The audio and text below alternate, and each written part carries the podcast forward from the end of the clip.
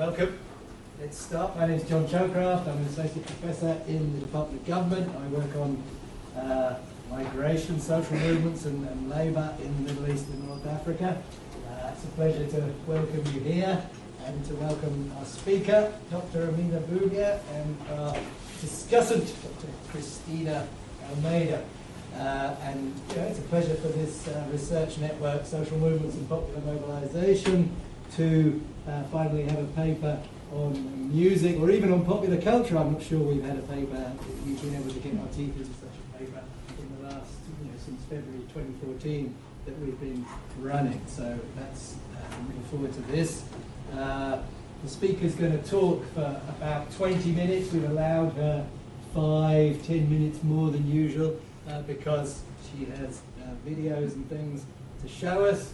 Then there's going to be 10 minutes from the discussant, uh, and then the floor will be open for wider discussion, which you know, can involve more than just questions because you've read the paper and uh, you might have comments and points that you want to raise or suggestions for further research or interesting resonances in your own work or problems that you want to address.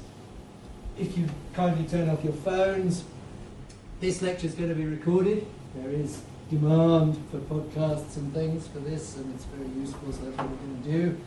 Uh, let's see. Uh, so, Dr. Amina Boubia is our speaker. She has a PhD in history and political science, specializing in the Islamic world from Sciences Po Paris, France, and also Kassel University in Germany. And her thesis examined new forms of politics production in the Arab world, the case of music festivals in Morocco. Uh, she has a number of publications, most recently a publication uh, uh, called Artivism in the Arab World, a major driving force towards democracy. It's in English and in French. Did you write it in French or did you write it in English? In English. yes. Okay, but it's also translated. Great. Okay. And uh, so it's a great pleasure to, to welcome her uh, here today. Before I let you begin, let me introduce our discussant, uh, Dr. Christina Almeida. She's a research officer working here at the LSE in the Middle East Centre and also with the Department of Media and Communications. And she has a PhD entitled Critical Reflections on Rap Music in Contemporary Morocco, Urban Youth Culture Between and Beyond States, Co-optation and Dissent, which she obtained from SOAS in 2015. So she's wonderfully well qualified to discuss uh, and engage with this research.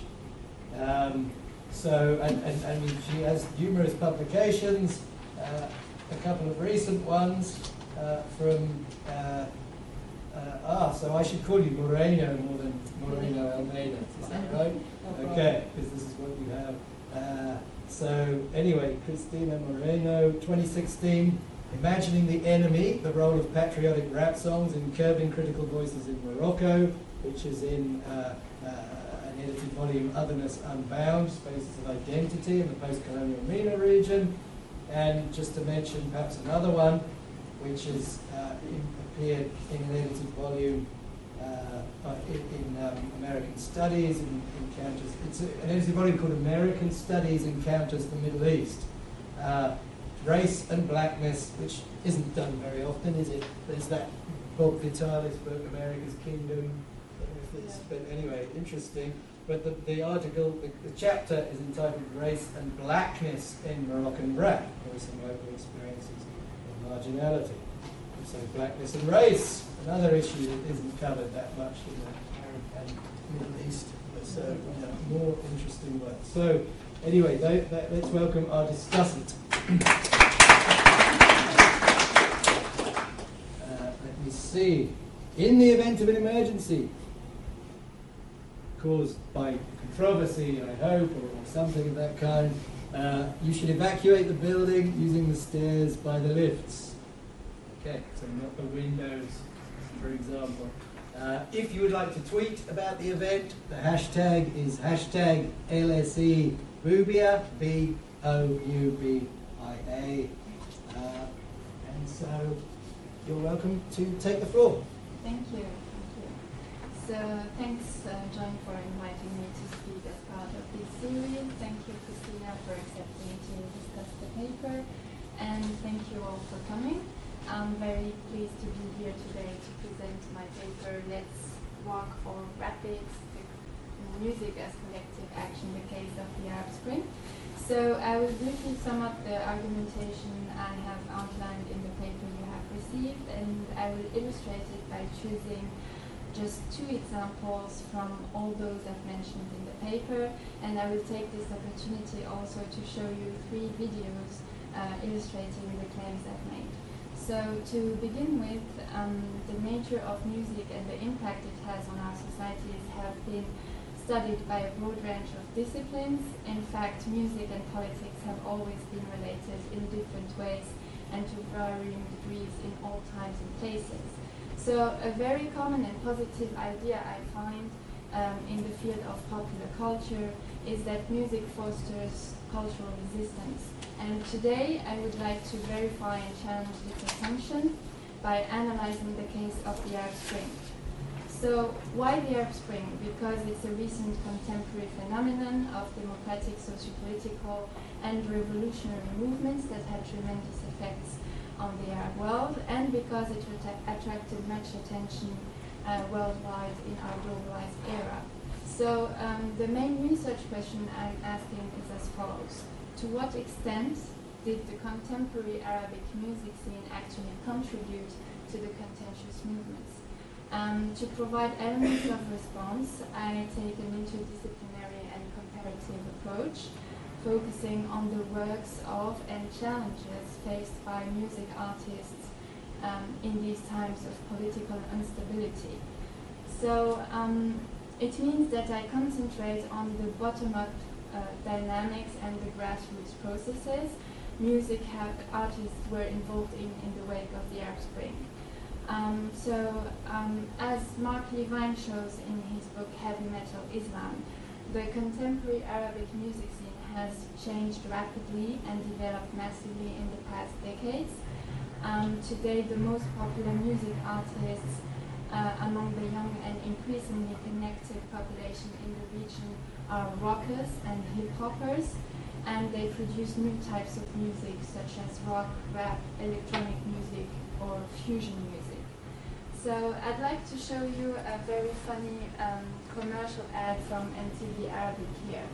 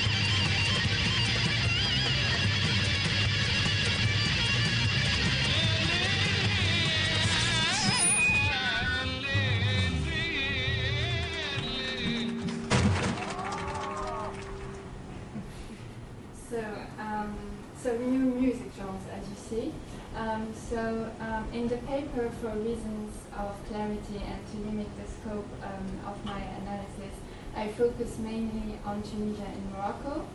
Um, so these two Maghreb countries uh, provide very different cases when it comes to the Arab Spring and are therefore particularly relevant for joint analysis in that context. So Tunisia is a republic, Morocco is a monarchy. Uh, Tunisia has quite successfully initiated a bottom-up democratic process leading to the adoption of a new constitution, while Morocco has managed to control, on the contrary, the, the contentious movement following a top-down constitutional reform. So uh, on an empirical level, I rely on findings resulting from fieldwork and observations started in 2008. Um, on a methodological level, I analyze some text and video clips On a theoretical level, um, the paper builds on and adds to, to the theories of collective actions and social movements. So I have mentioned the work of Ron Eyerman and Andrew Jamison, uh, and the one published recently by Christophe Traini. And they all use the broader framework of a cultural analysis of the theories of collective action. So this, conti- this continued interest in music can be explained by various by the various ways in, in which music influences our thoughts and behavior and societies. Um, how does it happen? Uh, music can literally make sense and generate meaning. Um, so music is a socio-cultural product that always appears in a specific socio-political context and thus reflecting a particular worldview, led Anschauung. Um, the type of music itself in a specific time and place is of great importance. Is it traditional, new music? Is it associated with a specific historical moment, uh, a specific segment of people? Does it symbolize a specific identity or political idea?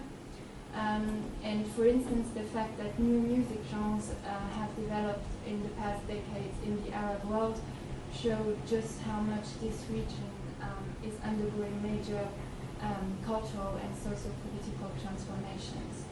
Also, um, instrumental music is often accompanied by lyrics, and so vocal music adds another layer of interpretation and more complexity to the produced work.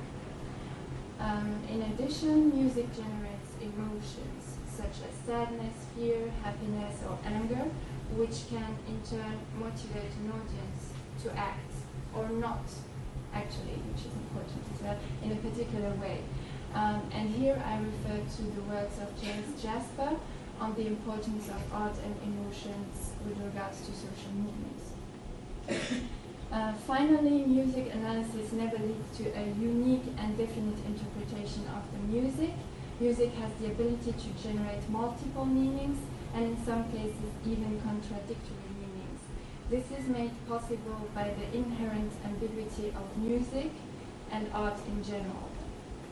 And here I would like to stress this is what makes music and art so important in an authoritarian context. Because of their intrinsic ambiguity, music and arts make it possible to criticize things more or less explicitly. So, um, using this uh, broader framework of um, a cultural analysis of the theories of collective action, I argue that music itself is a collective action. Uh, when music is created or actioned, uh, the generated meaning uh, is designed to be shared with, listened to, and interpreted by an audience. No matter how small or large, and regardless of the medium used, is it live music as a concert or recorded music as event. Um, there is always an inherent collective dimension, even in the most individual musical work. And as any collective action, music can contribute and lead to social movements, depending, of course, on the context and a variety of other factors. Um, but even if we tend to focus more on collective action leading to democratic change, in fact, collective action is often, on the contrary, motivated by resistance to change. And here I refer to Auberjont's article. So to sum up, music is a collective action that can either be subversive to various extents, re-legitimizing to various degrees, or even both to some extent, uh, given its intrinsic complexity and ambiguity. Now, when it comes to the case of the Arab Spring, many artists across the Arab world have become immensely popular, enjoying an increased interest from academics and other stakeholders.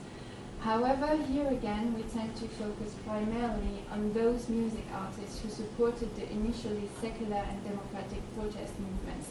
In the paper, I explored the Tunisian and Moroccan case studies to show that, yes, many artists have supported the contentious movements, but that at the same time, some artists have acted in favor of the authoritarian political order.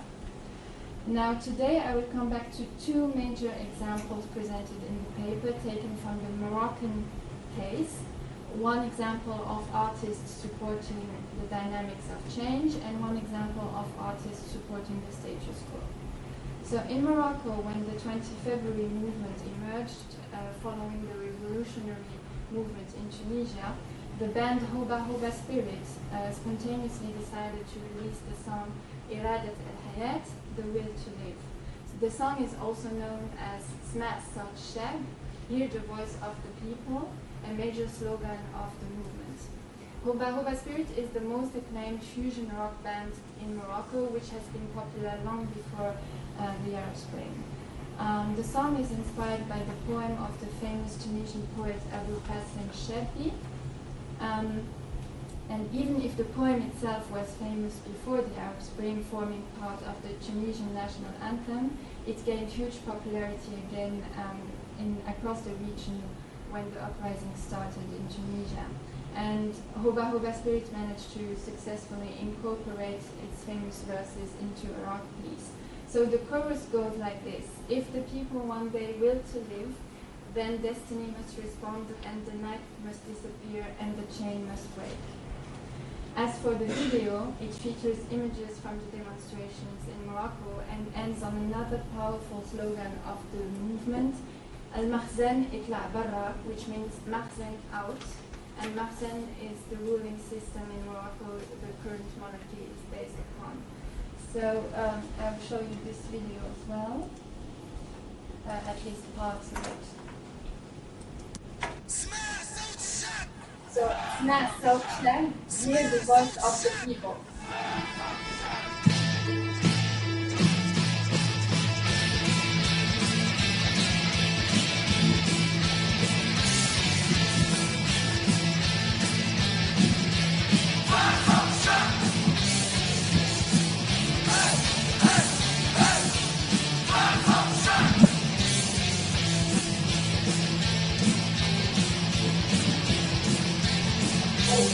And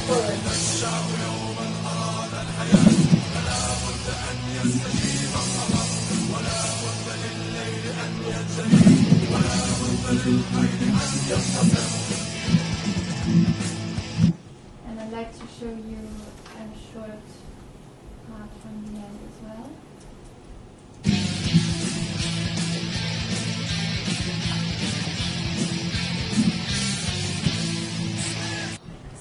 Is a very interesting picture which was on social media during the, the protests in Morocco. Installing freedom, justice, dignity in Morocco. Error message cannot install. Please remove corruption, and injustice, Hagra, and try again. Hagra means um, contempt. So uh, yeah, I'll leave it just.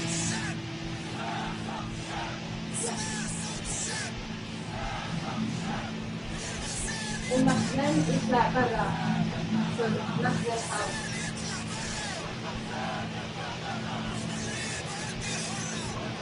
So, I leave it here. Um, yeah. So, following this song, uh, which is, uh, this is very important, an immediate consequence for Hoba Hoba Spirit was that it was removed from the program of Morocco's now biggest music festival, the Festival Mawazine in Rabat, also considered the King's Festival. So uh, in Morocco, an important number of artists has tried to stay loyal to the spirit of the Nayda. Uh, the Nayda is a cultural movement that shook up things uh, on the music and artistic scene across the country in the decades before the Arab Spring. In Tunisia, following the re- revolution, uh, many music artists played, played a crucial role raising awareness amongst the general public to promote the adoption of the new democratic constitution, eventually achieved in 2014. So, in short, in both countries, an important number of artists have actively supported and strengthened the uprisings. Uh, the meaning and emotions generated by their music and lyrics galvanized protesters during demonstrations and beyond, to the point that some songs have become uh, real freedom anthems of the movements. And Tunisia, you have, of course, Rais Zidane from the rapper El General. Uh, also, many artists put their popularity at the service of the movements by explicitly endorsing them or joining the marches. Some of them become symbolic freedom fighters and spokespersons for the people's aspiration for liberty, justice, and dignity, to the point that when people and the media wanted to hear the opinion of a public figure on a matter, they would sometimes rather turn to music artists than to politicians. So in short, these artists took and still take a brave stand and risks through their songs and position for a secular democratic change. And I call them, as in my previous article, um, artivists or raptilists. Um, however, at the same time, many music artists have defended the authoritarian order. Uh, in Morocco, many artists uh, feared instability, claiming that a gradual change was underway anyway, thanks to the support of a kind and enlightened king. Uh, and the rapper Don Bigg is the most famous artist who openly defended such a viewpoint. Uh, when the 20 February movement started to gain popularity, he, he released his song Mabghitch, I Don't Want, in which he explains that he does not want the country to be betrayed, warning his listeners about the chaos that could ensue. Among other things, he rhymes, Who is going to represent the people? Four immature boys who play eating during Ramadan, or four bearded men who declare the people godless.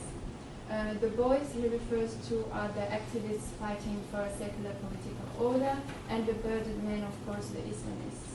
Uh, in the in the video, um, a clown represents the secular activists, and the bird of man the Islamists. So this is the last um, video I will be showing you. So it's from the middle of the song.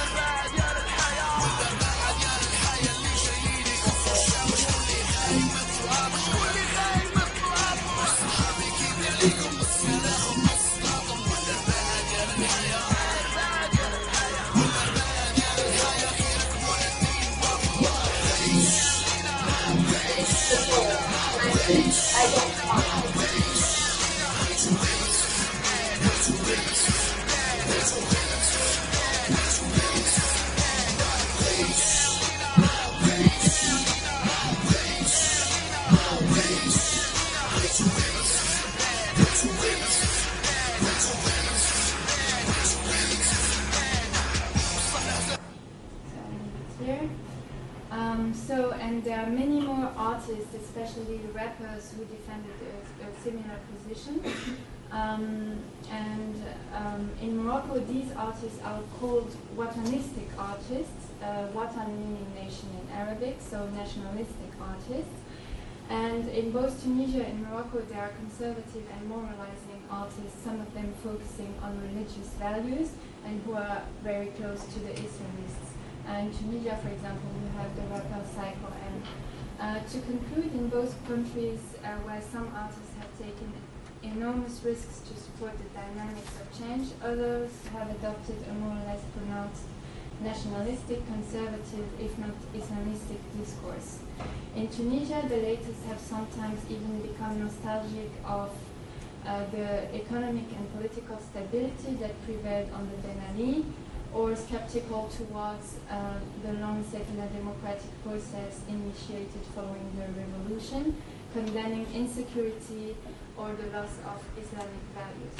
In Morocco, many Watanistic artists have released songs re-legitimizing the established order of a Mahsen-based monarchy, defending the principle of a strong king acting as commander of the faithful.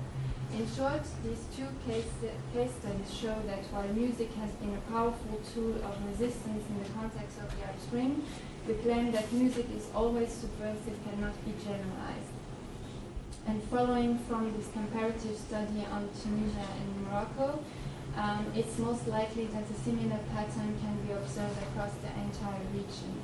Um, additional research conducted already confirms the presence of artivists uh, who defended a democratic and secular change in other countries such as Egypt, Libya, Syria, and Saudi Arabia. All these examples from the Arab world confirm that music can be used to the advancement of a cause and actually the same applies to other art forms, theatre, literature, film, etc. Uh, that said, there is little doubt that all these countries also have re-legitimizing and conservative artists against a secular democratic change, just like in Tunisia or Morocco. But further com comparative research still needs to be conducted to confirm this. Um, however, what is for sure is that artists have taken considerable risks uh, when supporting the secular and democratic dynamics of the Arab Spring. Uh, the examples cited in the paper show that in some cases they have faced censorship, um, were removed from the program of music events. In other cases, they were arrested and thrown in jail. Yet in other cases, especially in countries where the repression of the uh, uprisings has proved extremely violent, they even faced death threats. Uh, consequently, it's not surprising that many artists across the region have agreed not to take a political stand claiming that artists are not political actors and should not take on a political role that would alienate their artistic work in line with the idea of art for the sake of art or music for the sake of music. Uh, the underlying fundamental question of philosophy here is whether musical artistic works should carry a socio-political message. In fact, this very same question was at the heart of the works of the so-called Frankfurt School in the 20th century, and since the Arab Spring, it seems it has never been so topical across the Middle East and North Africa. Ultimately, music acts just like any other type of collective action, either challenging the established order or re-legitimizing it. Today, five years after the Arab Spring, the situation is still very fragile across the region. Essential political and ideological debates are still going on, uh, which sometimes even transform into battles or rap battles between those who support a democratic and secular dynamics of change, those putting religious values or security concerns first, and those who prefer to stay out of the debate. So um, thank you very much for your attention, and I look forward to your comments and questions. Thank you.